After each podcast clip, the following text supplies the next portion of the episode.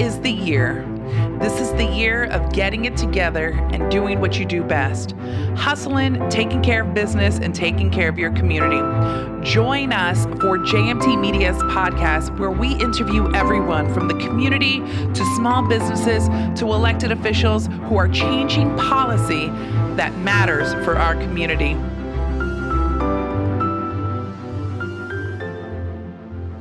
Hey everyone, good morning. This is Jacqueline Tacarante from JMT Media. I hope all is well. It is Friday. It's supposed to be Fashion Friday, so I'm wearing a dress um, because I know the Staten Island Advance and our dear friend Dr. Gracelyn Santos is doing some segments. So make sure that when you roll out of bed that you're not in your pajamas, that you're actually wearing clothes, putting some effort into your daily routine. I know it's exhausting. Trust me. Um, but today's segment is super exciting for me because I get to talk about some of the things that I love, which inc- which include small businesses, philanthropy, and community. So. I have two special guests with us today. Um, the first is Frank Raphael, um, and he is founder and philanthropist of Coffee, but more importantly, or not more importantly, but in addition to, he also served as the senior vice president of trading. Um, which is really, really impressive for me because we have so many questions about the stimulus package, but also how this can affect small businesses. Um, so, Frank, good morning. Are you there, my dear? Good morning. Good morning. How are you? Hi, Frank. Good morning. How are you this today on a Friday? Thanks so much. Oh, good, good. So, for our viewers and followers, um, because we've been doing these segments and people have been giving us tons of feedback, and um, we've been trying to digest a lot of information for them. Can you talk to folks about what you do and your role? Because the way how I actually, just so everybody knows, the way how I met Frank um, he sits on the board and he's a major supporter of Youth Build Staten Island, which is managed and directed by Miss Camilla Hanks. So I got to meet Frank, and every time I speak to him, I'm just like amazed at the plethora of knowledge that he has from a financial standpoint and also from a small business standpoint. So I really appreciate you being here this morning. Thank you so much. Thank you so much for having me. Yeah, it's yeah. Uh, been a pleasure to work with everyone out there in Staten Island. Um, done a lot of work with Camille and with all of you in Tappen Park, uh, with Youth Build. It really is inspirational for me as well. So thank you for Good. including me in all that. Awesome. So, talk to us about, um, walk us through kind of your experience on the financial sure. floor, the trading floor, and yep. then how you transitioned into coffee.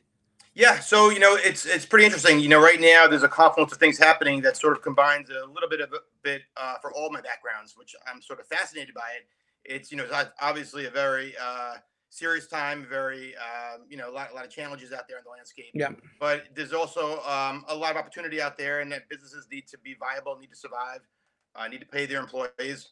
Uh, so for me, I'm just trying to figure out really what's going on, trying to get a handle on it all. Um, a little bit about my background. Yeah, I'm in New York to Regis High School in the city where Dr. Fauci went. So he's sort of a celebrity right now. So I'm very uh, gratified to see him take such a center stage nationally. Uh, I went to Yale after that. Uh, worked for. Oh, nice. Yep, it was good. I enjoyed it. I worked uh, for Mayor Giuliani, my first job, uh, for Parks Commissioner Henry Stern. Did a lot of work in the parks, which is why I love working in Tappen Park with Camilla. It's been a lot of. It's been a really great sort of like a circle of life type thing. Uh, transitioned to that onto Wall Street. Worked for a, uh, fund, a trading firm for a bunch of years, over a decade learned a lot about the financial markets, um, good amount uh, about the economy, and I really enjoyed every minute of it. Um, transitioned from that, and then I started my business, Coffee, and a couple other businesses, mainly food and beverage, mainly hospitality, um, and that also has been a lot of fun, a lot of uh, a lot of challenges, like all. Um, as disastrous as this virus is on the health level, um, which it is, there certainly are significant um, economic consequences especially for uh, small and medium sized businesses. So I'm trying to get a real handle as to what's going on, how businesses like ours could really um, reconfigure um, and come back. And I think a lot of businesses are in the same boat. And we're uh, trying to get information, trying to read the information, trying to distill it, and trying to see how we could uh, use that to really, you know, keep our businesses alive and keep our employees employed, which is uh, the main reason why a lot of us start these small businesses. So, uh, God willing, everything works out. Um, and so far, we'll see. I mean, it's it's a work in progress. Can you talk to us about, you know, with the new financial stimulus plan? Because I know, you know, I've been following you on Facebook and Instagram, and you really have a lot of great digestible information. Are there any um, tips that you would give or advice for small businesses with the new stimulus plan? I know yesterday the Staten Island Chamber of Commerce hosted an amazing webinar with uh, attorneys to talk about everything Yeah. from paid time off to furlough to unemployment, et cetera, et cetera. Um, but you know, were there any major takeaways that you would recommend for small businesses? Uh, well, a lot actually. Uh, so the stimulus package is historic on the on on the breadth of it. I mean, it's a two trillion plus two point two trillion right now.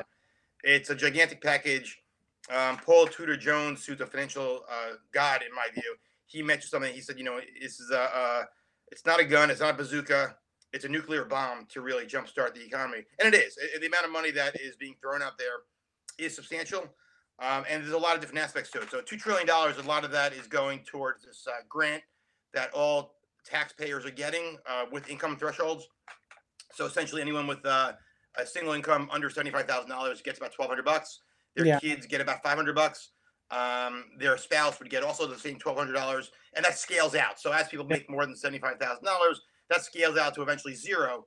I believe at ninety-nine thousand dollars. So it's basically a huge grant for taxpayers to go out there, uh, get some income in their pocket, three thousand dollars for a small fam- for a family of uh, four, and and see if they really could use that money to really just pay some past bills that they lost. So that's Yeah. from that that standpoint. Um, there's another standpoint which is probably more uh, relevant to uh, small businesses is that there's just 350 billion dollars, 350 billion towards Yeah. businesses to cover essentially eight weeks worth of lost revenue. Because unlike other financial crises, and we've had a bunch, you know, in New York City, we've had our fair share. You know, we had 9/11 recently. Uh, you know, in recent history, 9/11. Uh, we've had Hurricane Sandy. Uh, we've had a, a blackout, and all these things have caused a business disruption for a lot of people.